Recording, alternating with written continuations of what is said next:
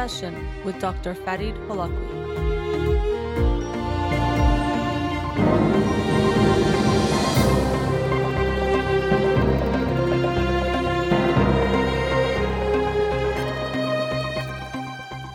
Good afternoon. Welcome to In Session. I'm your host, Dr. Farid Holakouee, and I'll be with you for the next two hours here on Radio Hamrah. Studio number to call in 310 441 0555.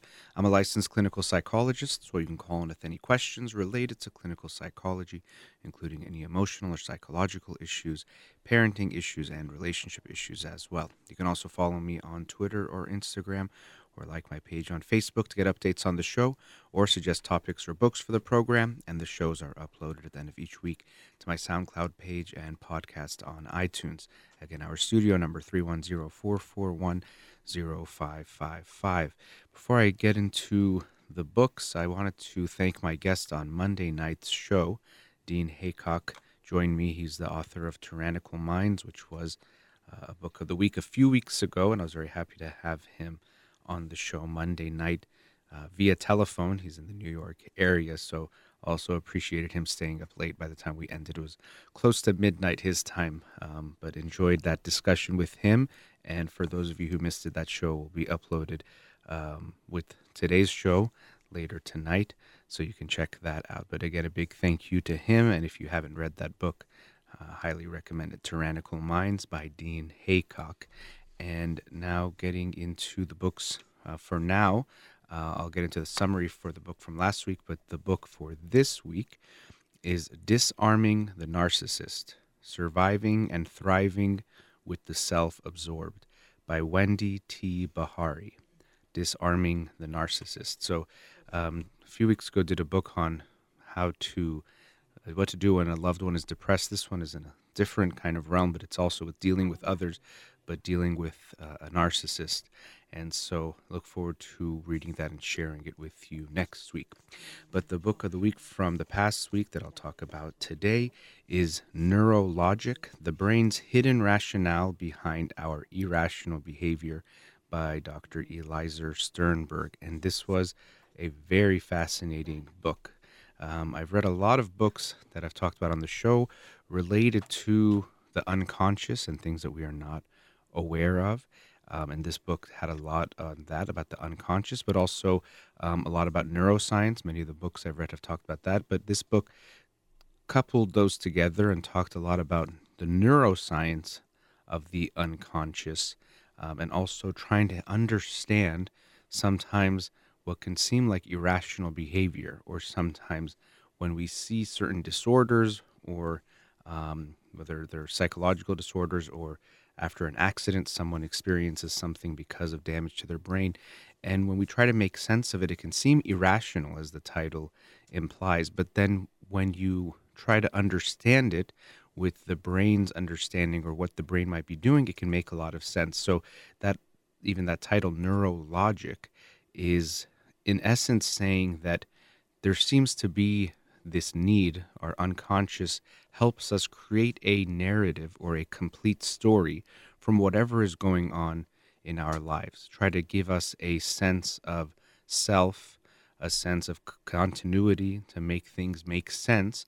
And sometimes when it's dealing with incomplete information or if something is not quite right in the brain, it'll still try to make a story that makes sense, even though to the outside it might look kind of crazy. And we all do this. So that's in a way that um, neurologic is this concept of uh, creating a story or having a sense of self. And even when we look at a sense of self, what is that? It is quite interesting because we have a lot of sensations and perceptions, thoughts, feelings that in a way make up our self, but usually there's this feeling of me, of selfness that we each have and even when we interact with each other we have that for the other people. But ourselves we have this sense that i have an experience that is me that right now is my experience. And it's not just about my perceptions. And so it makes sense to have this in an evolutionary perspective because it makes me more likely to want to pass on my genes. When there's this meanness I, and i feel everything is connected to that it can push me or motivate me or feel like everything has to do with me and I want to continue this meanness in some way. So there could even be evolutionary explanations.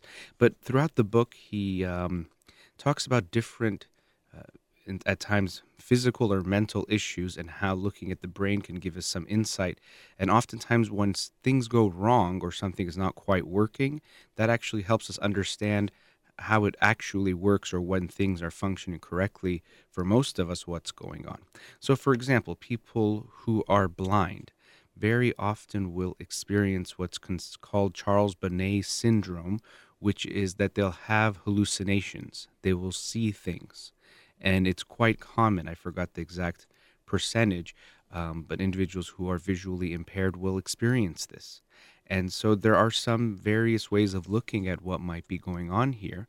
But one of the things is it's almost like because there isn't anything going in, there is an input, the brain is creating something, is creating a story, is seeing something. Or also other sensory systems are linked to each other. There, uh, there is some overlap. So it could be that other things are being triggered and that's creating these visions but it's very commonly observed that people who have visual impairments start having hallucinations, which can make them feel like they're going crazy. But it's not that they're going crazy, but that they're actually, in a sense, is a gap in what they're experiencing, and the brain is filling that in, which is what we're doing all the time. Even in our vision, when you are not visually impaired, you think you're seeing everything that's in front of you, but oftentimes you're not. The brain is filling in gaps that are not there to give a sense of continuity. Um, he also talked about mirror neurons, something that is quite well known or gets a lot of attention, which is, um, of course, when I'm moving, there's parts of my motor system in my brain that will light up. But if I see someone doing a movement, so Ghazal is here in front of me and I can see her making some movements, parts in my brain that correspond with those types of movements will also be triggered. And these are called mirror neurons. And there's been a lot of research looking into how they play a part in a variety of things, but also in empathy.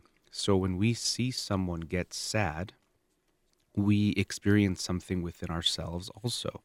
We experience uh, a slight feeling of sadness. And this is what we mean by saying we feel someone's pain, and we think we're saying it just in a kind of metaphorical way, but really we are feeling their pain to some degree. Now, hopefully, not to the same degree. If we see someone sad, we don't get as sad, but we feel something when we see someone get sad.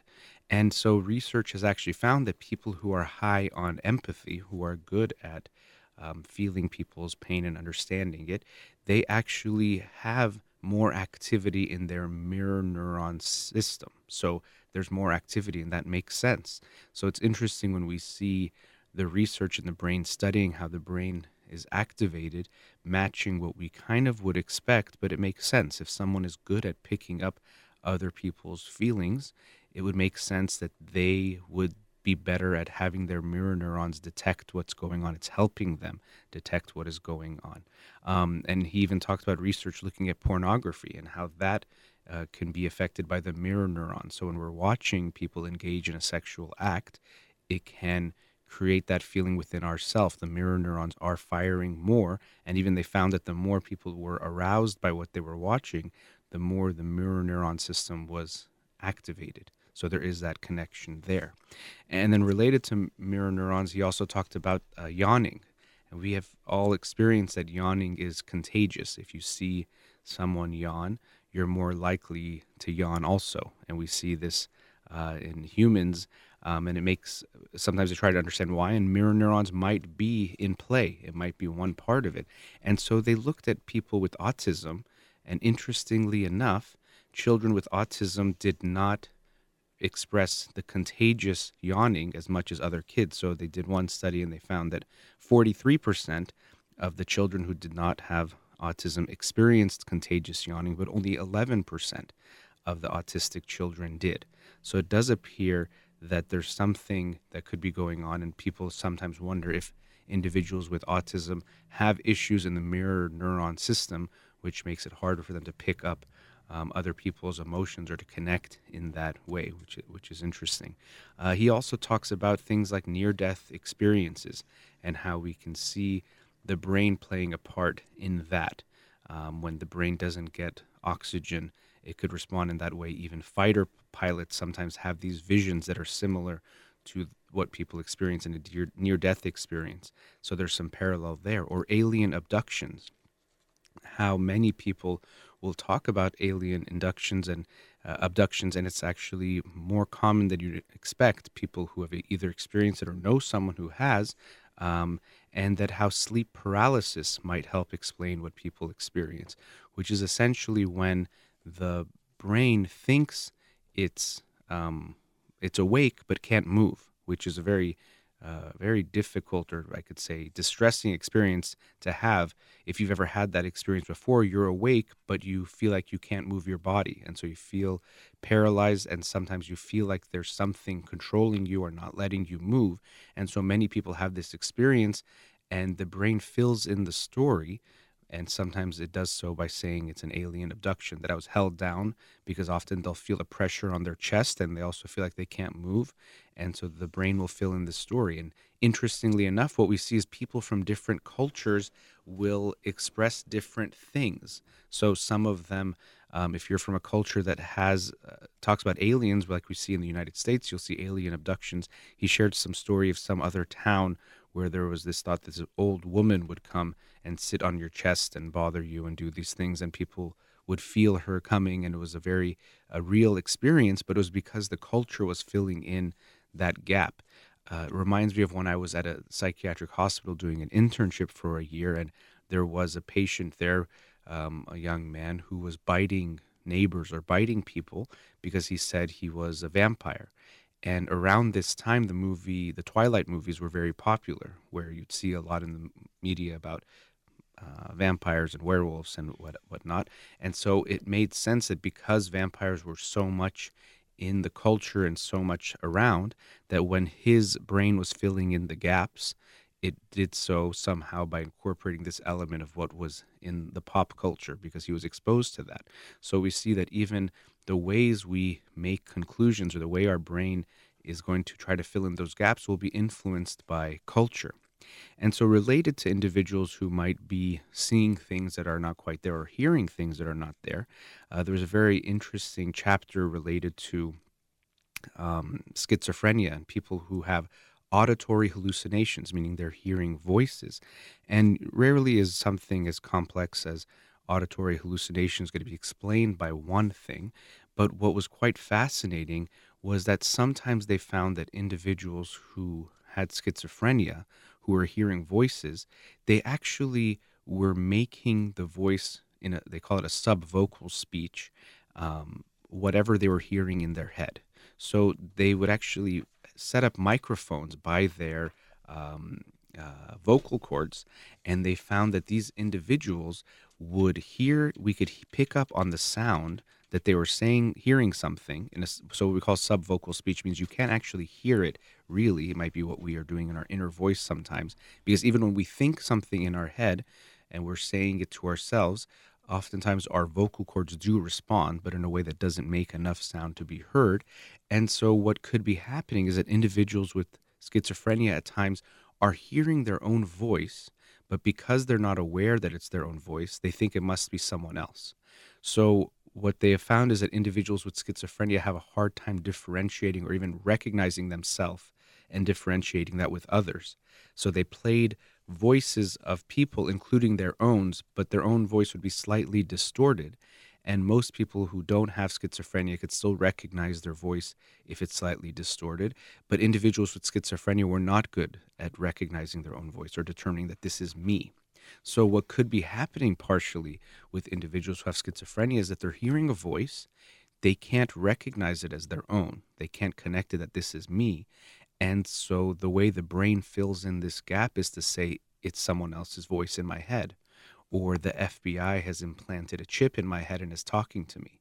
And what makes it even more creepy and why it can make them feel like it's someone who is spying on them or someone who is inside their head is because, of course, because it's their own voice, it does know stuff about them that someone else shouldn't know. So if someone came up to you and told you about your morning routine, you would think, okay, they must have a camera in my room or something is going on, right? But if you hear this voice in your head telling you what happened this morning and no one else was there, as far as you know, you think, okay, there's cameras, they've put a chip in my room, I'm being spied on, something is going on. So, interestingly, as crazy as we can think an auditory hallucination is, when we look at what might be going on in the brain, we see that it's not that crazy. There is some, to use the title of the book, neurologic, some logic behind it. The brain is trying to make sense of I hear this voice in my head. It doesn't, I can't recognize it as my voice, it's someone else's voice. Therefore, maybe God is talking to me, or the FBI has planted a chip in my head, or something of that nature is going on, is the most logical conclusion I can come to based on what I'm experiencing. And that's essentially what the brain is doing.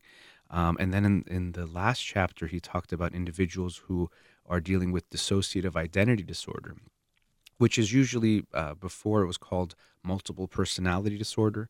There was the movie Split and other movies that have dealt with this um, mental disorder, which appears to be very real. Sometimes people doubt is it actually real that people have this um, multiple personalities or fragmented identity, and that's why they've changed it to dissociative identity disorder.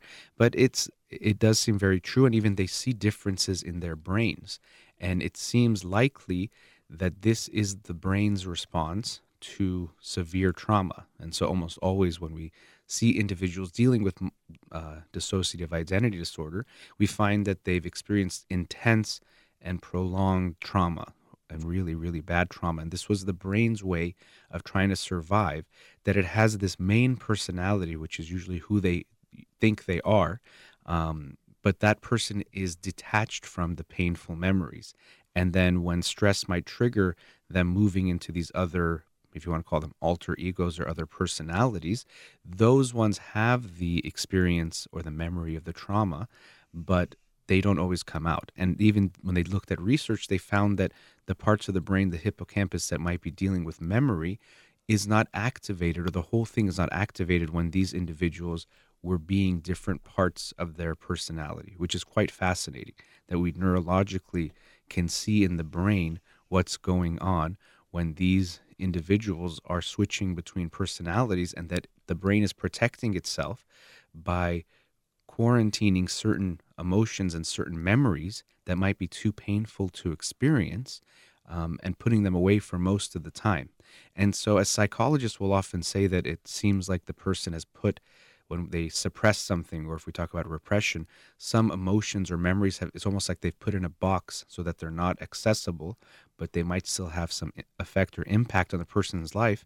And so here we're seeing with these brain scans that it does seem to be the fact that people who have dissociative identity disorder, they are not accessing all of their memories and all those painful memories and traumas in a way to protect themselves but they feel disconnected, which makes sense, but it might seem the safer way. And uh, he gets into how even actually hypnosis can help people with dissociative identity disorder in a way integrate these various aspects of themselves.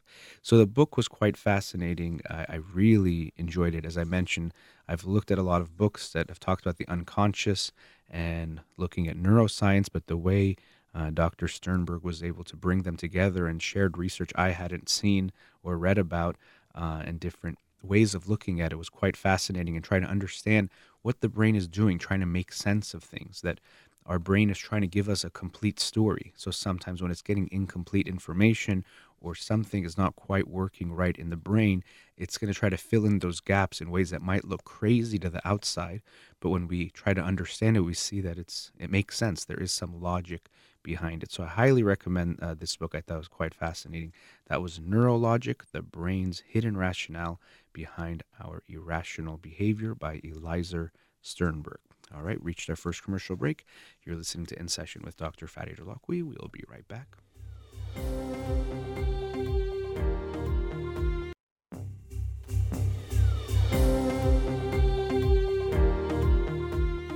Welcome back. Studio number 310-441-0555. Uh, you know, I wanted to talk a bit more about this book during the break. I actually got to talk to my dad. He was interested in some of the um, research that I shared in the book. And one thing, for example, that I mentioned him that I didn't get a chance to mention on the air So I mentioned that individuals with schizophrenia they found that they have an issue with self-recognition, recognizing themselves, hearing their own voice even and realizing it's theirs when it's been slightly distorted. And so um, related to that seeing that there's an issue with recognizing themselves, they wanted to look at research related to being ticklish or being tickled. So now you maybe have experienced that if you try to right now tickle yourself and you go to your stomach and use your fingers and try to tickle yourself, you don't really have much of a sensation. You won't respond much. But if someone else comes and starts to tickle you and they come to your stomach or your ribs and they play with their fingers a little bit, you're going to uh, get tickled and you know you might even push them away you start laughing and giggling. And so what they have found is that part of what's going on is that because you're not aware of where the fingers are going to go next or because you don't feel it as your own hand that's part of what makes it ticklish. So if you do some hand movements to yourself and then someone else does those same ones you will feel tickled by the other person but you won't feel it yourself. So when there's a, in a way a match between what you feel yourself doing and you see it as yourself and what you feel on your body, you don't have much of a sensation. But when there isn't that match, that's when we have this feeling of being tickled. So they tried uh, with individuals who have schizophrenia, and it was quite remarkable that they found that when uh, individuals with schizophrenia tickled their own hand, they experienced the same level of ticklishness or tickliness as when the experimenter tickled their hand. There was no difference between them. So they felt the same thing. They laughed just as much. So it, it, shows us again that they do have this issue with recognizing themselves, or there is some what we could call a malfunction in recognizing the self compared to what most people experience. And so when we see this, or when we think about someone who's reporting auditory hallucinations, or who's telling us the FBI is following them and spying on them, a lot of times our reaction is, oh, that person is crazy. And even really, when I, I talk to most people, we might say depression and anxiety, thankfully, the stigmas are becoming less. But when we think of something like schizophrenia and people hearing voices or thinking they talk to God or they are Jesus or these types of things, we think, oh, that's that's crazy. That's just a crazy person. And when we see what the research is showing us is that there's something going on in their brain and a lot of times these changes are so minor if we really look at it from a big picture compared to someone who's not experiencing these things. So we might say there's underactivity in this part of the brain but it's very small amounts of things that we're measuring. Um, we see that it's not in their control and really they're just suffering from some type of malfunction. It's just like if someone can't walk because something is going on in their brain that doesn't connect uh, to the, the leg muscles. We wouldn't say they're crazy. We would say the poor person is suffering. It's a, something they're going through. So I would also experience this in uh, the psychiatric hospital I mentioned, being there for a year doing an internship. And it was really quite fascinating for me to have this experience um, because uh, I got to see individuals with severe mental illness and at first, it could seem like they're very different from someone who doesn't have them, and they are definitely suffering. But over time, you saw more of their humanity and their humanness, which is always the case with any group that we consider an other or any group that we try to um, think of as different from us. When you see them more, you see that they're not that different. And I also realized that these individuals, although they maybe at times seemed so different in how they were acting, what really was going on in their brain was so subtle as far as the difference between my brain that it's even hard for us to measure it. Maybe there's too much dopamine. Sometimes that's considered part of schizophrenia. But that amount is something that probably, if we take from their whole brain, doesn't even make the tip of my finger. It's that minor. And so it was one um, giving you some gratefulness or gratitude that I'm so lucky when everything functions so well. We're so used to things working well in our bodies and our brains that we sometimes can forget how fragile and delicate it is. The line between being uh, what we consider um, stable and able to perceive things and someone who has hallucinations, who either hear, hears things, sees things, or whatever it might be, we, we realize it's a very thin line. And so you can be very grateful that things work as well as they do. Um, and also to recognize that these individuals who are suffering, and that's what actually I enjoyed in that part of the book about looking at different mental illnesses in some way. And it wasn't always the main argument, but it does make you realize that when we think of people as crazy or so different, it's something so minor that makes them different. And it's unfortunate and it's out of their control. Yes, someone with schizophrenia, we can say it's in their heads, but not something in their control that's in their head. Something is slightly off that's creating what we then observe in them. So that part to me was very interesting in the book, recognizing people who, for example, with autism, it's not that they don't want to connect, they just really can't. The parts of their brain that is supposed to be able to connect and try to understand what I'm feeling just don't quite work. And, and so I thought that was really interesting and, and worth looking at um, this uh, type of concept that people who are suffering are not uh, exactly so different from you and I. It's very subtle what could be going on, um, but it is something that can be explained or understood. He also talks in the book about things like habit and how when we're in our habit or unconscious mindset, we tend to not be aware of things that are going on. So maybe you've had this experience where you're driving somewhere and if something is on your mind for 20 minutes, you don't even realize that you've been driving. And all of a sudden you become aware, oh, how did I get from wherever I was to home? And you likely won't experience this on a route you've never been on before where you have to pay attention to directions because then you do need your conscious mind to be involved in this task of driving. But it usually will happen when you are using your unconscious or you're able to do it automatically.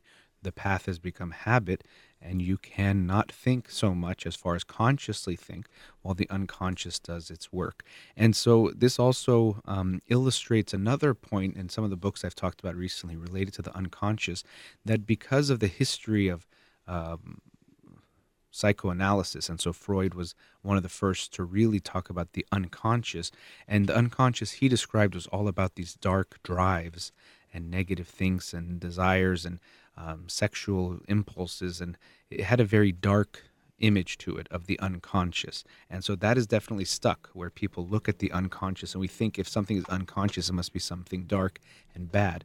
But really, we recognize that the unconscious is what helps us survive that there's so much going on and there's so many reasons that the unconscious does what it does um, but it's not something negative that we should think of as a bad thing. We want to understand why does it make sense that a lot of things are happening in our brains and our minds outside of our conscious awareness and that it makes sense that we have those things so that book i thought that was another interesting aspect of this book again illustrating that we need the unconscious sometimes it can be helpful if we can unconsciously do something while we're also thinking about something else or doing something else because that allows us to be uh, able to be more efficient in the, those kinds of ways as well. So, this book, again, I would highly recommend uh, Neurologic, helps you understand yourselves a little bit better, why we do some of the things we do. It also helps you understand people who are struggling or suffering in different ways and also illustrates this point that we're always trying to create a story. Our mind is trying to make sense of things. And this is why, when it comes to even political issues, if I say, Why do you support this candidate? you will come up with a reason that you like more than probably a reason that oftentimes is a truth. That's something that I realize. Sometimes we just instantly feel like, okay, this person is attractive, even as a candidate, or they said this and I liked it, or I agree with them on this issue, and we'll come up with reasons to justify that. We fill in the gaps of the story, but especially we don't just fill them up randomly, we fill them up in a way that we like, something that feels good to us, that makes sense to us.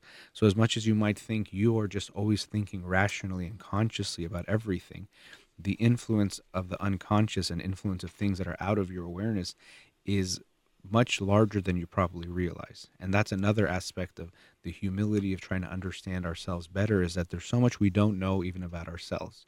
There's so much we don't know about why we like certain things or dislike certain things or like someone or dislike someone. We might think we know, but often we don't. Or often we might not be aware of why we're in a bad mood, something we were exposed to that we didn't even realize might be affecting us more than we realize. So it, it takes that recognition of taking a step back of not knowing or recognizing we don't always know and being okay with that, but always trying to understand yourself better and realizing there's so much going on underneath the surface that you usually are not consciously aware of.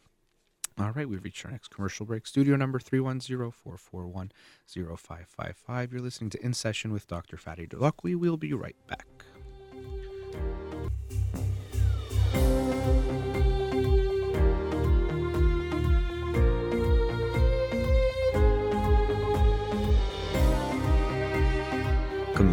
Back. Uh, studio number 310-441-0555. So in discussing the book Neurologic, I mentioned the importance or uh, the role that mirror neurons can play in empathy and in uh, feeling someone else's pain. And I think it's interesting when we look at the research on empathy, it makes sense that we are in some level feeling the pain. Even you've probably experienced this, and they'll do research that, for example, if you see uh, a hand being punctured by a needle, you're going to have a reaction yourself in your hand. You feel something. And that's why if we go to the movies and you see something about to happen, they're going to do something very gory or gruesome, unfortunately, you'll feel that in some way yourself. So it does actually have an effect on us. And so there could be this feeling of being rational that sometimes people can be so attached to and think, well, if I'm just seeing something, why why would I care? But it turns out no, you do actually care. Something is going on in your brain that's corresponding to what you do see. So it does remind us again that we are affected much more than we might realize by what we do see images, even in the media or movies, uh, we do have uh, that does have an effect on us. But also going back to this uh, idea of how empathy involves the mirror neuron, but we have to also allow ourselves to feel it, which also he talked about in the book, that there is some level of feeling the pain. And this I've seen so much, especially uh, in my office, both individually but also in working with families, that when people are not in touch with their own sadness, if they don't allow themselves to feel sad or they're not connected to those feelings, it becomes very difficult for them to connect to someone else's sad feelings. And so, in that way, to be able to support them, to have that empathy um, for what they are going through. And even if we take a step further back, we see that many people don't, uh, can't tolerate those negative feelings in themselves. And this is when we start hearing this word irrational a lot when it comes to emotions. And so I hear that a lot. And, and this book itself was talking about the, the hidden rationale behind our irrational behavior, which I thought was quite interesting. And I, at times, take uh, issue with this word rational because we sometimes like to think there's some purely rational way of thinking about things and that emotion doesn't play any part, but we're very often very unaware of how much our emotions are even affecting this. So when I hear this a lot with emotions, it, it does make me almost laugh because it seems so um, off to me. But someone will say, oh, someone is mad, they're being irrational. Okay, but if they're being happy, I doubt you would have that same reaction. Or especially when it comes to parents and their kids, they'll say, "Oh, he, was so mad, he was acting irrationally." But when they're happy, I've never seen them complain or say, "Well, is this emotion rational or irrational?" because they like it. So here we see that it's less about this issue of rationality, irrationality, but a preference and a feeling. We don't like the feeling of sadness or anger. And so when we see it, we want to get rid of it somehow. I, I see my son or daughter getting upset or sad, and because I don't like it, I'm trying to get rid of it. And one way I can do that is by completely d- dismissing it as valid, as even being real or something good. You shouldn't feel what you're feeling, which is most often what people tell each other when they're feeling something negative. Again, we don't say that when someone is happy, when they have a feeling we see as pleasant or we like. We rarely will say, Oh, you're happy today? That's irrational. But if they're sad, sometimes people will say, It's irrational to be sad. Or something I hear so often is, Why would this person be depressed? It doesn't make sense. What does this person have to be depressed about? Um, and this points to a lot of points uh, or facts that I look at when I understand people uh, in my office or just in a daily basis, but that we think we know what makes people happy, but usually we have those things wrong. So we think if someone has money and they're taken care of financially, then what do they have to be depressed about? And yes, if you don't have those things, it can make you depressed if you're struggling and dealing with the stress of making uh, monthly payments on your house or health insurance and those things, of course, that can add to stress, which can definitely affect your mental health. But it doesn't mean that if you have things, if you are financially secure, you don't experience depression or sadness or that you can't be sad. And what I hear parents do at times is they almost take offense to their children being depressed or sad because they see it as if you're depressed, that means you're not getting enough of something, or I'm doing something wrong, or I'm not providing for you. So, how dare you be depressed? How dare you say this? What am I not giving you that's making you depressed? And we have to switch this understanding of if you have money and if you have things, you're going to be depressed, which with the understanding of what depression is, or also what really does make us happy, and also the fact that you're not supposed to always be happy, as in smiling all the time. You're not always going to be feeling good. So, if your child is feeling down, I would hope that your first response isn't to invalidate it, but first, what you're going to have to do is to get in touch with your own sadness. And to also, with that, get in touch with what judgments you have about feelings. Do you think sadness is weakness? Do you think sadness is something bad and means you're ungrateful or even immoral or a bad person or lazy, as lots of people might think about these uh, depression or sadness? What are the judgments you have about that emotion? And how comfortable are you feeling those feelings? I think people sometimes have it mixed up that they think that mental health means feeling good all the time. But a big part of mental health is being in touch with your feelings and also being able to tolerate the negative feelings. It's not that sadness is something that gets erased immediately, it's that something that you can get in touch with. So, as a parent, it's so important, and even as a partner, especially in a romantic relationship, to have the capability to feel your own sadness and be okay with it. Because until you're okay with your own sadness, you won't be okay with someone else's sadness. You won't allow them the space to express their feelings, to feel what they're feeling. Until I can tolerate being sad myself, I can't tolerate your sadness because, as we were just talking about, to really have empathy and to sit with someone else and their feelings, we have to actually feel it ourselves.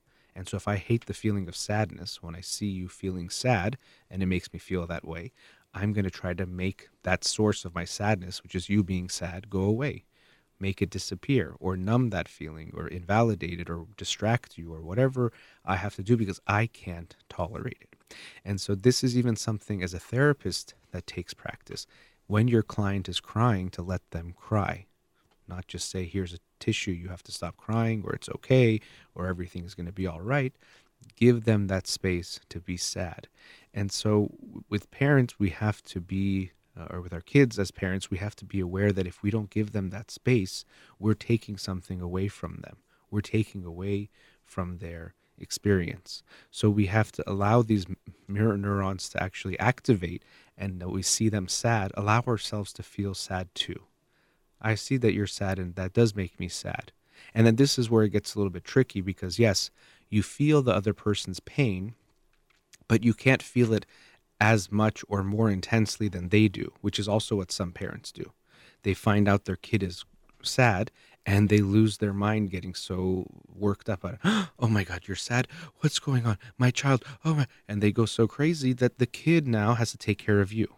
So you have to, in an appropriate expression of empathy, or the best way that you can do it is you feel it to a degree. You show that you care, but you also show that you can handle it. And so this is where Winnicott's concept of the container can come into play as a parent that you can see the feeling, you understand it, but you can also hold it with them. You serve as a container while your child who can't deal with these big feelings um, is trying to calm down or deal with them. I just actually recently spoke to a friend of mine. I brought him up recently who he was saying his son, who's about a year and a half, at times will hit him if he's angry or upset and we were just talking about what can be done or what he should think about that. And I wasn't so concerned because of, uh, I'd seen the kid and also what he was describing wasn't too much.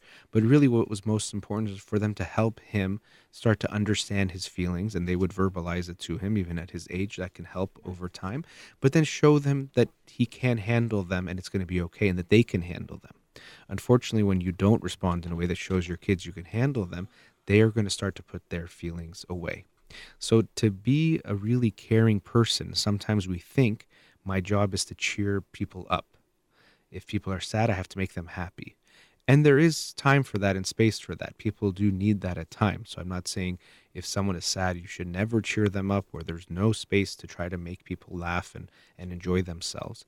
But it can be important for many people to realize that really when you're there for someone, it doesn't mean you change their feeling. Very often, being there with someone means that you are going to just be with them. It's like you're walking along a path with them, not you are taking them somewhere else. Sometimes they just don't want to be alone. They just want someone to walk by their side, not have someone change the experience or change where they are actually located. And I think this is very hard for parents, and I can understand. You love your kids very much, and you see them feeling sad, and your knee jerk reaction is to take that sadness away. And a lot of times that's what you do when it's an avoidable pain or it's something they, uh, a discomfort that they shouldn't be feeling, you are taking that away. When they were a baby and they needed to be changed, you change them. When they needed to be fed, you fed them. You take away that pain. But as they get older, you start to see that at times allowing them to have their emotional experience is very valuable as well. And every pain does not have to just be erased or taken away. It's okay to let them feel that way.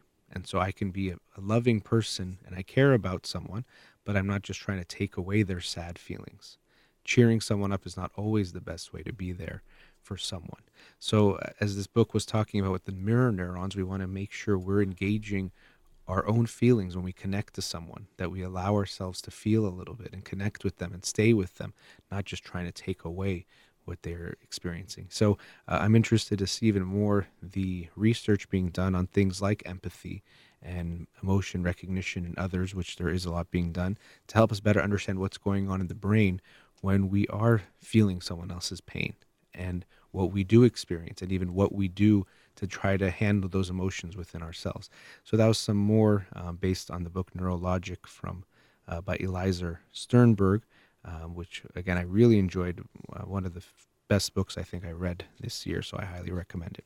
All right, going into another commercial break. Studio number 310-441-0555. We'll be right back. Welcome back. Studio number 310-441-0555. Let's go to a caller. Radio Hamrah, you're on the air. Hello, Doctor. Hi, thanks for calling. Uh, thank you for having me. Sure. Uh, I have a question about my uh, about uh, friendship and PS school for my five years old son, and I want to give um, I want to give a brief story about him, and after Mhm. that, ask my question. Okay. Um, when he was uh, one and a half years old, we uh, we left Iran, uh, moved to another country, second country for six months, and after that, when he was two years old, we moved to USA.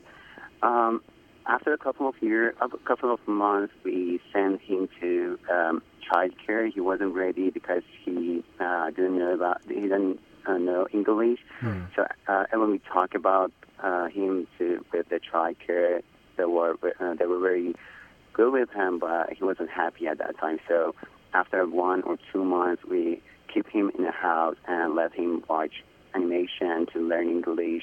And when he was around three years old, we uh, uh, bring him back to another childcare, Mhm. and uh, he was ready to like talking English, but that childcare was something like m- more about disciplines, keep as much as children they can bring.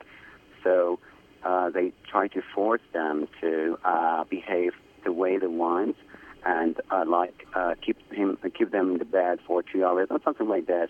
So um, he didn't like to be there. When sometimes when there we find him playing with the children, and be happy, but most of the time he uh, wasn't want to go to childcare in the morning, and uh, we have a problem with him. Uh, so we decided to uh, stop going to the childcare. We have a break, like for three months, traveling to Iran and come back. We searched for a um, childcare to be more playing, and we find uh, one, and we uh, that one not force them to uh, sleep when they don't want, and most of the things were playing and something like this. But and so when he was around four, we put him in this childcare. After just a um, couple of uh, days, he liked to go there and lost and uh, trying to go there had a problem to come back home. So we was really happy, and we are really happy. Uh, the thing is, uh, uh, we are going to put him in the trans, uh, transitional kindergarten because uh, he uh, his birthday after September, Mhm. and the second thing is we want to move from this city to another city in um, two years from now until two, two years, and we hope this is the last one. Uh, so, and uh, one more thing, in this child care, he has two or four very close friends. He's very happy with them all the time, talking with them. Um, and uh, there is something about the cost. Um, I want to give you the real number, you know, when, uh, to better understanding.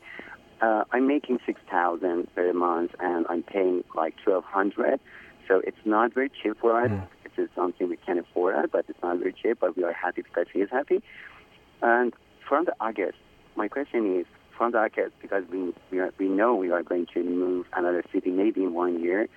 Um, is it a good thing to try to keep him in the structure? Is it worth it, or it's not a problem because he's just almost five? He cannot understand very good about the close friendship, and put him in the uh, kindergarten, and after that move again and stop there for uh, as as uh, long as we can. Hope un, uh, until he uh, finish high school.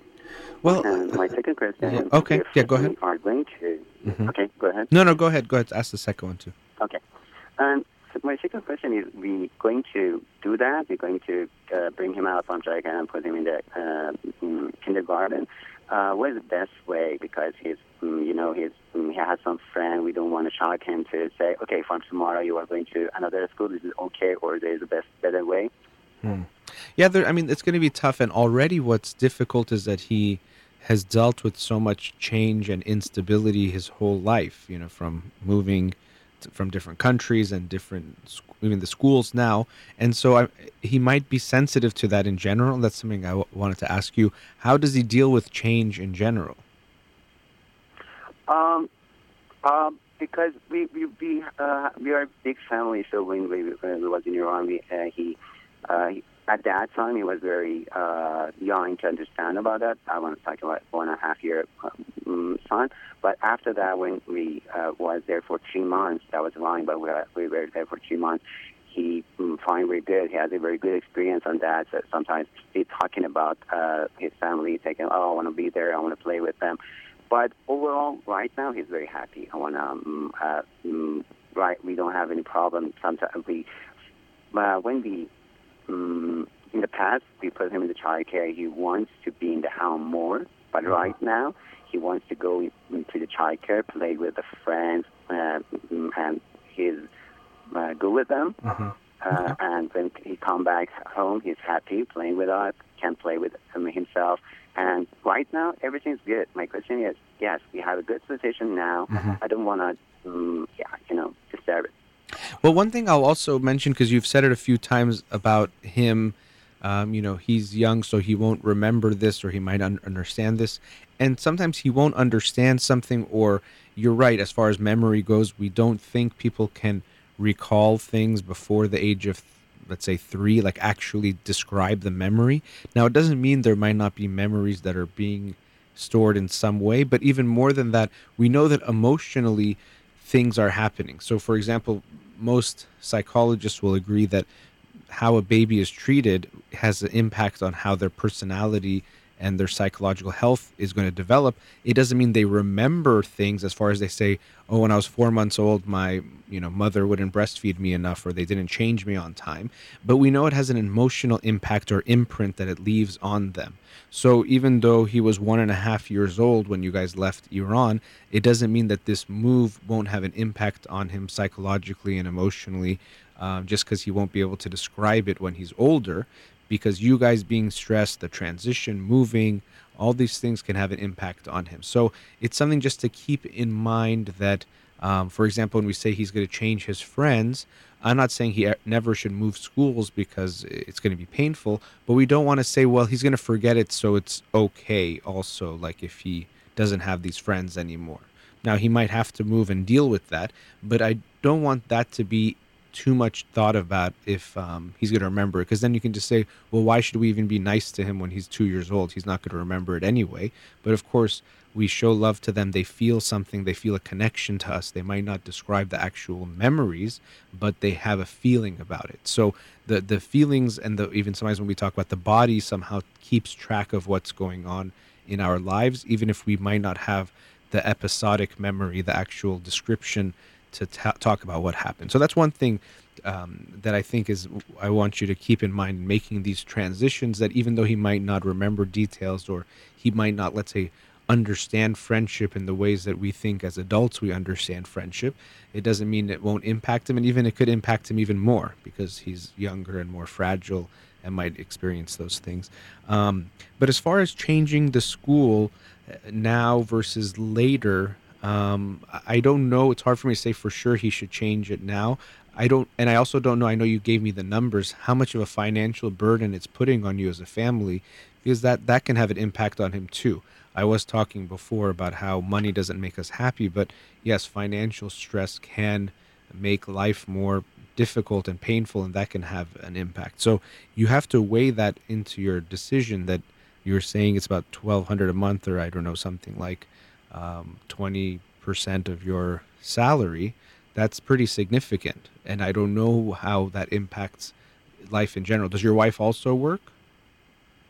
Oh no, she's uh, okay. she's at home. We okay. have another. Um, I have an, a one years old daughter. Okay, that was so, my next question. Uh, okay. So yeah, um, I want to say it's uh, it's not very hard for us to um, pay this money. So okay. it's something like put uh, postpone everything, like buying a house and everything for uh, another time. But uh, we can keep with that. But we want to uh, know: is it worth it? Is it something? Um, as as you mentioned, as I know, uh, you have a lot of change, and I don't want to change it again. If you if there's uh, um, a good reason to keep him, or decision would be to keep him. Yeah, in. I, I don't know how how painful it's going to be for him. I, you know, you said he has these friends. It probably will be hard. Um, I, am not sure, but also you want him to transition into kindergarten. So usually, yeah, if you can keep it the same and there's not going to be other negative impacts on what's happening, I'd say try to keep it the same because of what he's gone through. And even in general, we don't want to make too many changes for the child if they are avoidable change does happen, but we don't want to make him have to go through uh, these kinds of experiences. What was it like for him when the new baby came? What was that? When when you had your daughter, what did your how was your how did your son deal with that? Um, that's a mm, tough question. I tried to uh, be with him more and try mm-hmm. to uh, uh, try to give him this. Uh, you have your um, dad and uh, your mother just uh, keep uh, busy with the baby. But some sometimes we definitely can't see he's jealous, but sure. um, generally because we after my, my baby born, we um, traveled to Iran. So for a couple of months, he has lots of friends and family around him. But we when we came back to SA. I can see if we pay and pay more attention to baby, he's going to um, be jealous. But mm-hmm generally, I want to say it's okay. It's okay because we know the baby cannot. Mm, how can I say that?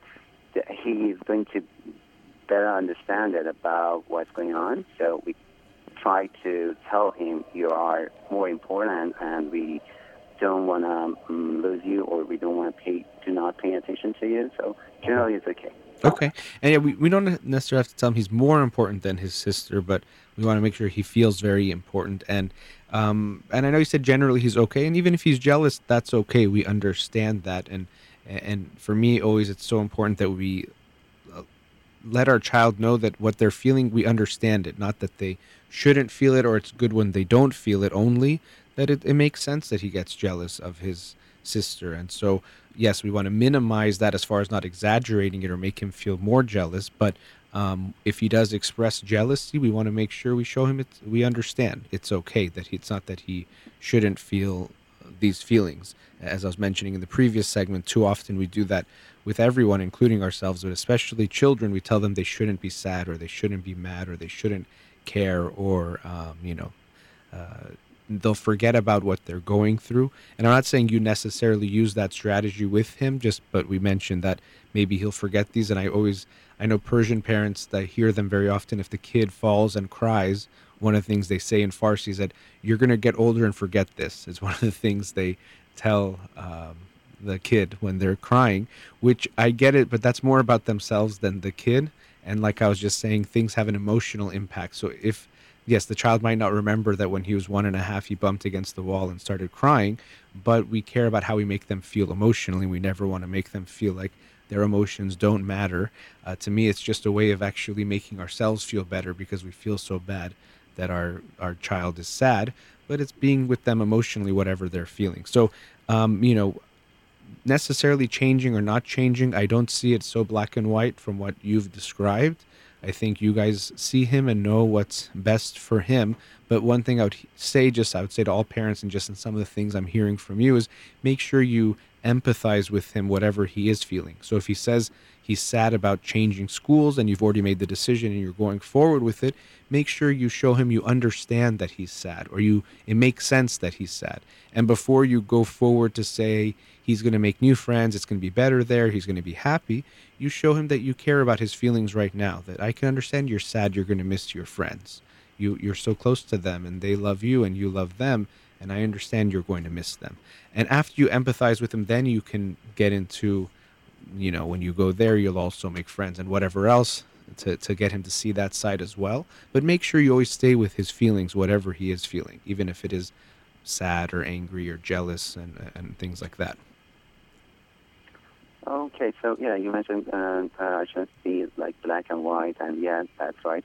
But uh, I want to um, ask this question because when he is going to school, we know he, when he makes some friends, it's very good for them to be group to support each other, to, mm-hmm. especially for elementary school, middle school, high school, because it, the, that's some um, environment there that we, we, they should protect each other. But and, uh, my question is about when they are five to seven. You mentioned they are not going to forget everything, all the part of the life that has an effect on their life. But mm-hmm. I want to say in this year, so uh, five to seven years old, they're still uh, as important as it is after seven, or it is um, something, uh, I don't want to use the word less important, I want to say something not um, care about it a lot.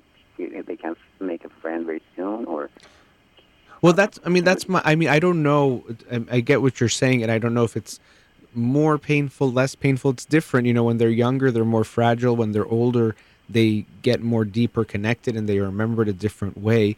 Um, either way, it's going to be painful. So we're trying to make the best choice and then realize there'll probably be pain if you do it at five or if you do it at seven. And then when it does happen and he has that pain, that's when we say we understand it's hurting. But I don't know if there's a clear cut answer that at five it's going to hurt less than seven it's going to hurt. I still remember when I was in second grade and one of my friends, he moved away to Delaware. And I still remember I didn't even know what Delaware really was. And then that made me learn what it was. It was very far away and I never saw him again. But I remember being very sad when I was seven, eight years old. And, but I mean, that's part of life. And then, of course, uh, you know, I was able to withstand it. So I'm saying it's going to be painful no matter when you have him make those moves if they're inevitable, like you're saying, you do have to make this move in two years. I guess okay, you're gonna make it. Be ready that it's gonna hurt, and he's gonna he can be okay. He can handle it, but then you're gonna have to make sure you show him you support him and if he's sad you understand that for me is so important because a lot of times because we might feel guilty oh i'm hurting my kid so we want to minimize the hurt and by trying to do that we almost make them have to minimize their feelings so if you're less hurt it's going to make daddy feel less bad but we don't want to make him feel that way. If he's very sad and crying about it, it's okay that he's crying about it. We understand it's not easy to move and to say bye to your friends and to move to a new city. Especially, we have to remember it's not in his control at all. You're making decision because it might make sense for the whole family, but it's not up to him, and that doesn't feel good. So I don't have a, a, a clear cut answer for you that five will be easier or harder than seven. It'll probably be hard either time.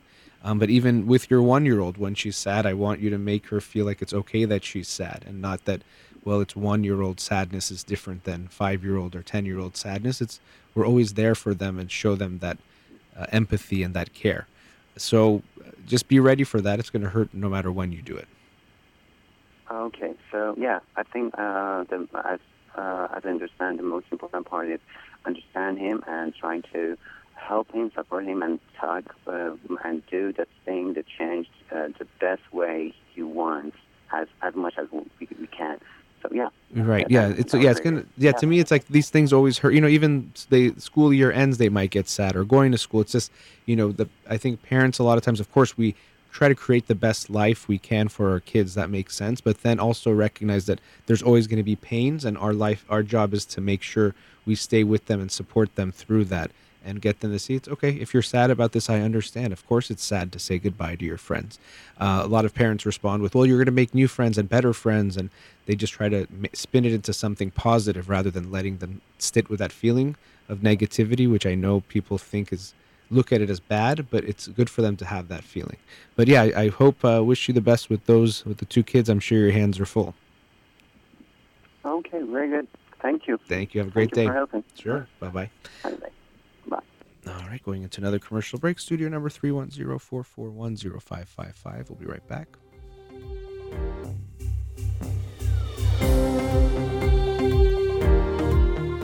Welcome back. Let's go to another caller. Radio Hamrah, you're on the air. Hello. Yes, hi. Thanks for calling.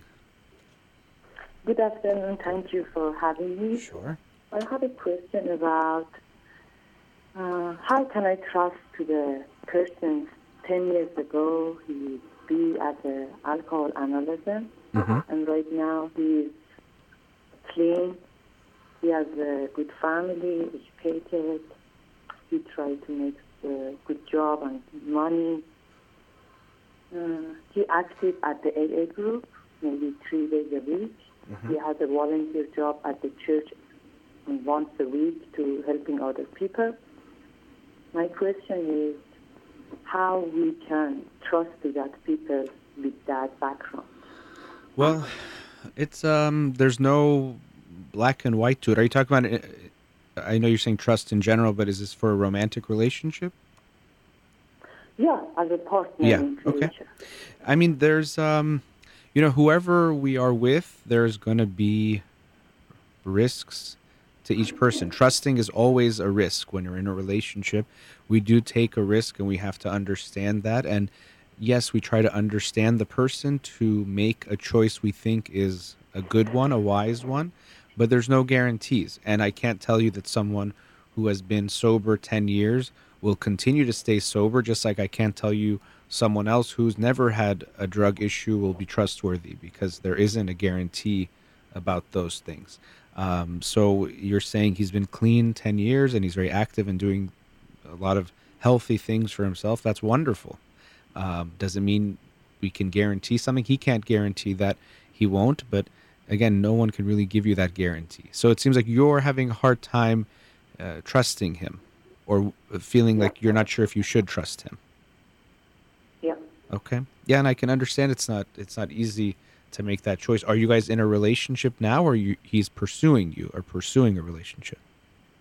No, I try to understand I am thinking correctly or you no cross out on my mind and never be close and think about this relationship because uh, I know something wrong at the start of um, relationship. I'm wondering if I'm not wrong, not the start.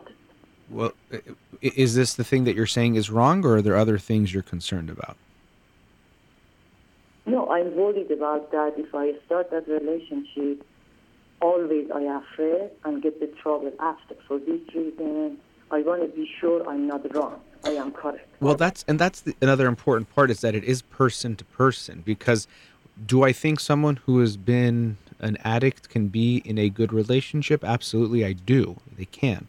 Um, but if you feel like you're not going to be able to trust him, then that's not going to work. So you have to also look at it as a person. It's not that I can tell you for sure you can trust him or for sure you cannot. You're going to have to see how you feel in regards to trust when it comes to him. And can you do that? Just like for some people, if they hear that someone they're about to date has cheated on their partner before a, previous ex, girlfriend or husband or wife or whatever, they might feel like, I'm not going to feel comfortable with this person. I won't be able to trust them. Other people, they say, okay, they made a mistake in that relationship, but I feel like I can trust that person who's cheated on someone else, or even within the same relationship. Some people experience infidelity and they say automatically that has to be cause for breakup or divorce. Other people can try to work on the relationship and overcome that and, and stay married or stay in the relationship. And you can't tell someone you have to trust them or you shouldn't trust them or that you can or can't. So a lot of this is also personal for you to ask yourself, will I feel comfortable with this person? Do I feel like I can trust him? And really only you can answer that. We can talk about it, but that's going to at the end come to you saying, can you trust him or not? Mm, is not any way understand if for those people everything is the same. Or these people have that problem. Is not we can look at all people the same. Every people is a different. Not every person is the same. And you know i know you're saying these people and addiction is a very serious thing. So i understand we can say there's individuals who have that uh, or experience that. But um, you know everyone has something. Everyone has some issues. And i'm not saying they're all equal or all, they're all the same. No you're right. If someone has some anxiety it's different from someone who has such severe ocd they can't leave their house every day. And i'm not saying they're the same. But everyone does have some things and issues they're working on. And like i said i know many people who have dealt with addiction and now have very healthy and happy relationships I also know many people who've dealt with addiction and then they have a relapse and things go bad in their life and and there's no guarantee. That's why I can't tell you uh, the way I see it it's not that if someone tells me the person has had addiction in their past, they definitely should not be trusted. No. It's something to consider and they can have a risk for relapse and and that can be different based on the person and also what you see in him. Maybe you feel like he's trustworthy. Is it possible he has a relapse later in life, of course, there is always that possibility. And so you have to really ask yourself how comfortable you feel. If you recognize that no matter what, it's going to be too big in the back of my brain, this fear of him having a relapse or or something like that, then that's significant. Also, I, I would want you to look at how does he live his life now. I know you're saying he's very active in AA and he's taking care of himself. That's great, but you have to see how do you feel about the person he is and how he's living his life. Um, sometimes people who have addiction in one thing, they replace it with something else unhealthy. Or sometimes people who have dealt with addiction find healthier ways to deal with things. So I would also look at those aspects of him and who he is and how he's living his life. And again, at the end, you're going to have to see do I feel like I can trust him? And when you make that decision, I hope you won't beat yourself up either way down the line that I should have known because it, it might not have been that clear whatever is going to happen. And even if he does relapse doesn't mean it has to be the end of your relationship. Um, relapses are not all the same. Sometimes people they relapse and have a bad day or week and they figure things out or sometimes it could change their life and they go on a very negative path for a while. It's not all the same. So it doesn't also mean if he ever has a drink again that means your relationship is going to be ruined or his life is going to be ruined. It's it's it's complicated. But i can understand you're in a tough spot trying to decide what to do with this person, meaning that on one hand you're feeling attracted to him or you really like him, um, but on the other hand you're afraid of trusting him. Yeah, is uh, scared or afraid? Don't let me go to the next step. Right. I start at the first step. Now let me ask you. Yeah, have you dealt anyone in your family or any of your past romantic relationships has addiction been a part of it for them? Anyone you've had a close relationship with? No, not before. Okay, so no one in your family had addiction issues? Never. Okay, and no one you ever were in a romantic relationship? No. No? Okay. No. So no. now the other thing is for you to think about is you're even saying this creates a fear in you, which I can understand but sometimes we can choose someone that we won't let ourselves get close to because then we don't have to worry about getting that close to them. So you always keep this fear there and you're choosing someone who you're always afraid to get too close to because this way you can allow yourself not to get that close to him, which might feel safer. So sometimes people do that too. They'll pick someone that has some issue or something that makes it so they, they won't fully accept them or fully let themselves get into the relationship and let go. Um, and that way they can feel safe. So here you can say, well, I like him, but because of his addiction, I can't fully trust him. So I'm not going to fully give myself to him in this relationship. And in that way, you also protect yourself in some way. So that's another uh, element that I'd want you to keep in mind. Is there some way that you're protecting yourself? It might sound paradoxical that you're choosing someone you feel like you might not be able to trust, but you're almost making things in a way where either you know how it's going to end or you won't fully give yourself to him. Appreciate it. Thank Yeah. you so much. Sure. Thank you for your call. And so I'm not sure if she still was talking there. I thought we had ended. I hope I did not uh, cut her off when she had more to say. Um, but you know, this issue of trust is, of course, a very complicated one. There's we'd like for there to be a test we can give or a way of knowing we can for sure trust someone. Um, or people want to know is this person trustworthy or not? Or even people will say, how can you make your marriage infidelity proof so that there's never going to be an affair and you for sure know that this won't happen. And it would be nice if that would be the case, but it's not. It's not that way that we can be for sure about anything. Um, unfortunately, infidelity is fairly common. And most of the time, if you ask those people when they first got married, they wouldn't say, I think I will cheat or I think my partner will cheat. It usually doesn't start that way. Unfortunately, it might end that way.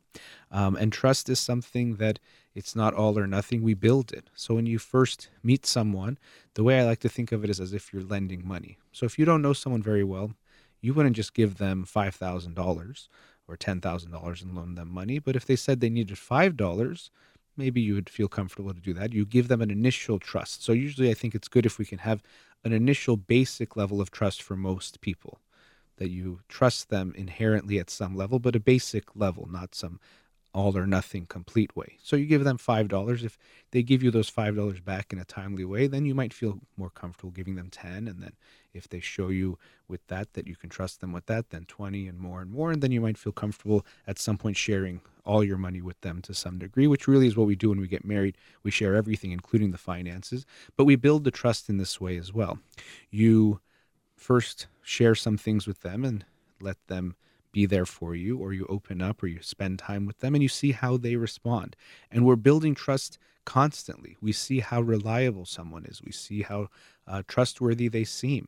This is why I also tell people when you first start dating, even though I know a lot of people like to play games and they say, I'll call you tomorrow, or I'll text you back, or I'll do this, and then they don't to play a game. But you are also creating your level of trustworthiness to that partner.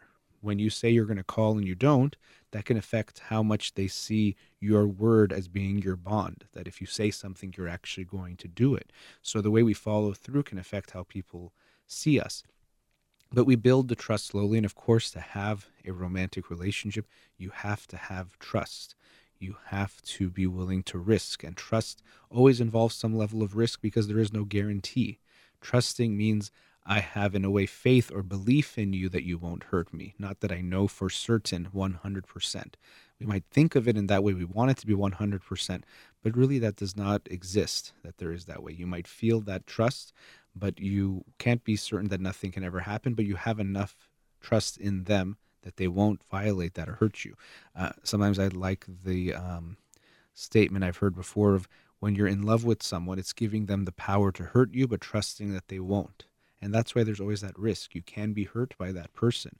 And that's what can make intimacy and closeness so scary is that, yes, if you uh, don't want to get hurt, it's better never to be in a relationship. That makes sense if you want to just protect yourself in that way. But of course, then you also don't get to enjoy the closeness and connection and everything you get from being in a relationship. So if we come from a place of just not wanting to get hurt, if that's the only thing that matters, then we also don't get to give ourselves what we really want, what makes us feel very good, because it always involves some risk to do that. But of course, we want to be careful. We don't just, on the other hand, say, well, now, now I'll trust anyone no matter what, no matter what they show me. We try to be wise and prudent in how we trust and how much we trust and who we trust, but we also understand that there won't be any guarantees. So in her case, I can understand there is a concern about someone who's dealt with addiction. It can be unpredictable, but also we all can be unpredictable. And so it has to be looking at him and what he's shown her but then also she has to make that determination. It's not that every single person should be okay being with someone who's dealt with addiction, or every single person should be okay with being someone who's cheated on a previous partner. People do change and grow, but it's only if we can feel safe with them that we can make that relationship. We have to be the ones that can trust that person.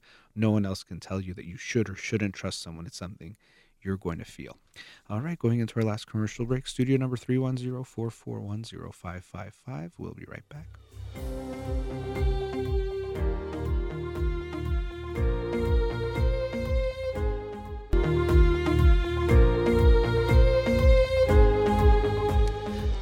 Back. So, in the last segment, um, wanted to make in a way a ending to how I started the show, talking about the book Neurologic. And as I mentioned, it talked a lot about different mental illnesses or issues that people can have, and how when we understand the brain and what's going on in those individuals, we can make sense of why they might experience the world the way they do. Why might someone who hears a voice that they can't recognize as their own assume someone is in their head or someone is implanted a chip or they're being communicated to by some um, god or some type of entity that is is not them. It makes sense when we we kind of understand it better. And so related to that, it's another reminder of one, as I was saying, having more compassion for individuals who we think of as being crazy, for example, if they have schizophrenia, and seeing that something's going on in their brain that's not in their control and even actually makes sense. There is some rationale behind what appears to be irrational behavior. Uh, and also just recognizing that we all have issues. We all have mental issues. And I don't want to say, I know uh, sometimes it feels nicer to say everything is equal. So depression is equal to schizophrenia or everyone's depression is the same. And of course, that's not the case. As I was mentioning to the previous caller, that it's not to say that because we all have issues, we should accept someone, no matter what issues they have, as being trustworthy or a good partner. We do have to look at them, and yes, there is differences, but there is a humility that comes with recognizing that everyone does have issues. Um, talking to Dean Haycock on Monday night's show, we were talking about what I think will soon, I hope sometime soon, become a very accepted practice of having people who, for example, want to run for president to have to go through a psychological screening to, to see if they really are fit to serve that office as it is a very stressful job. It involves a lot of emotional situations and emotional intelligence is important and how stable they are is going to be important amongst other things to just determine are they in fact fit to hold that office. But we also discussed how one thing that might stand in the way is that if we gave people a psychological test and then released their results, inevitably they would have something that, let's say, they spiked on. Okay, they have more de- prone to be depressed or anxiety, or they have some kind of thinking or whatever it is. And because there's so much stigma that we have towards mental illness and mental health, that these per- people would be judged negatively. So if it comes out, oh, candidate X has high levels of anxiety or higher than average levels of anxiety. People are think, oh, they're crazy. They're going to be so worried. They're going to be so this. They're going to be so that. Or this person has high levels of depression or has had major depressive disorder in their past. Oh, they're going to be this really bad depressed president who won't do a good job. And as actually I mentioned with Dean on Monday night's show, uh, President Abraham Lincoln suffered from very severe depression, and he's considered one of the greatest presidents in American history. And in First Rate Madness, uh, Nassir Ghaemi, I hope I'm saying his name right. He talked about how um, it wasn't that leaders like him and others he talks about in that book were good leaders despite their mental illness. It actually might be because of their mental illness. That was the argument he was making. That, for example, Abraham Lincoln, because of his depression, and this relates to something I talked about earlier today, but because of that depression, he was in touch with his own sadness and that actually allowed him to be more empathic and able to see both sides. So, in this case, the North and the South, in some ways, it might have helped him bring them together because he could see both sides better. Because people who have experienced depression are often better at empathy and understanding others. So, that could relate to the mirror neurons. Maybe his mirror neurons were working very well. He was able to um, understand other people better. But so we recognize that people would probably overreact to hearing that people have some mental issues. Just like if someone gets a physical, no one has perfect health. They're going to look at your blood and say, oh, you have low vitamin this, you have a little bit of that, you have this kind of pain or that kind of pain or whatever it is. People always have some physical issue. No one has perfect physical health and no one has perfect mental health. It doesn't exist, and we have to understand that. And another uh, element related to this that I've talked about on the show is that sometimes what on one hand might look like as a mental illness or weakness is really part of uh, or one half of a coin and the other coin is actually something quite positive. So someone with adhd overall we might think of oh it's a bad thing. It's an illness. We have to get rid of it. But we also see as people who have adhd might be more likely to be creative and that creativity is something good. So it's not just a bad thing that they have ADHD, we have to erase it and get rid of it and, and make them feel bad about it. It could be part of um, something that's also good. Or you might start to date someone, and this happens very often in relationships, especially when we talk about opposites attracting. So let's say someone is very conservative and likes things very stable and always does things by the book and plans things out. And then they meet someone who's very spontaneous and just does thing some does things on the whim and is very exciting in that way. They might be drawn to that person. Now, at first they get drawn to this person because it's so exciting and also because it's something within themselves that they have a hard time expressing. So interestingly, it's almost like they experience vicariously this aspect of their own personality that they've put away. But usually what also will happen is they start to get annoyed by it because as much much as it's exciting for them to be fun and spontaneous, the person also likes stability and uh, over time will start to feel like you're so all over the place. You're not stable. You're not able to just stick to a plan. So we see that something that they found attractive, they start to actually really dislike. And you see this very often in relationships. Someone who might be complaining later in a relationship that, gosh, my husband is so controlling or my wife is so controlling. If you look back at the beginning of the relationship, they maybe actually liked that there was a feeling of stability and security they got that this person was taking care of everything or doing everything. You know, I kind of liked that she came into my life and she changed this and changed that. I felt kind of out of control. And so her actually controlling, I liked. But then now, a year into the relationship, two years into the relationship, they hate that part of that person, or they say they hate it because it feels very controlling. But anyway, coming back to this issue of we all have stuff, it's realizing we all have issues. And so when people say, I don't have mental issues, or I don't have any emotional issues, or I'm perfectly rational, those are the people that I find actually the least trustworthy, not actually more trustworthy, because I know they all have issues, because we all do. All this is telling me is that they're completely out of touch with whatever their issues are, which usually means it can affect them more. Because at least if we have an awareness that, you know what, this is my insecurity, so sometimes I think this way or feel this way, we have a better chance of counteracting that than if we're completely oblivious and think that whatever I think or feel is somehow the truth because I'm this perfectly rational being that doesn't have any mental issues. So if I think you're mean, it's because you're mean, not because maybe I'm feeling sensitive today or you triggered some something in my past. So I always feel that if someone tells me they have no issues, that's the scariest thing if you're dating someone and they say, No, I'm perfectly emotionally healthy, I have no issues, that just means they're either lying or they're out of touch with themselves or something's going on, and that's going to be a big problem. Now, I don't mean that on your first test you should exchange um, reports from your psychologist about how healthy or unhealthy you are psychologically, but I mean, as you get to know someone, it's much healthier to be with someone and even just yourself that recognizes their own flaws and their own faults, who sees their own weaknesses or what they struggle with. This is something that I'm sensitive about.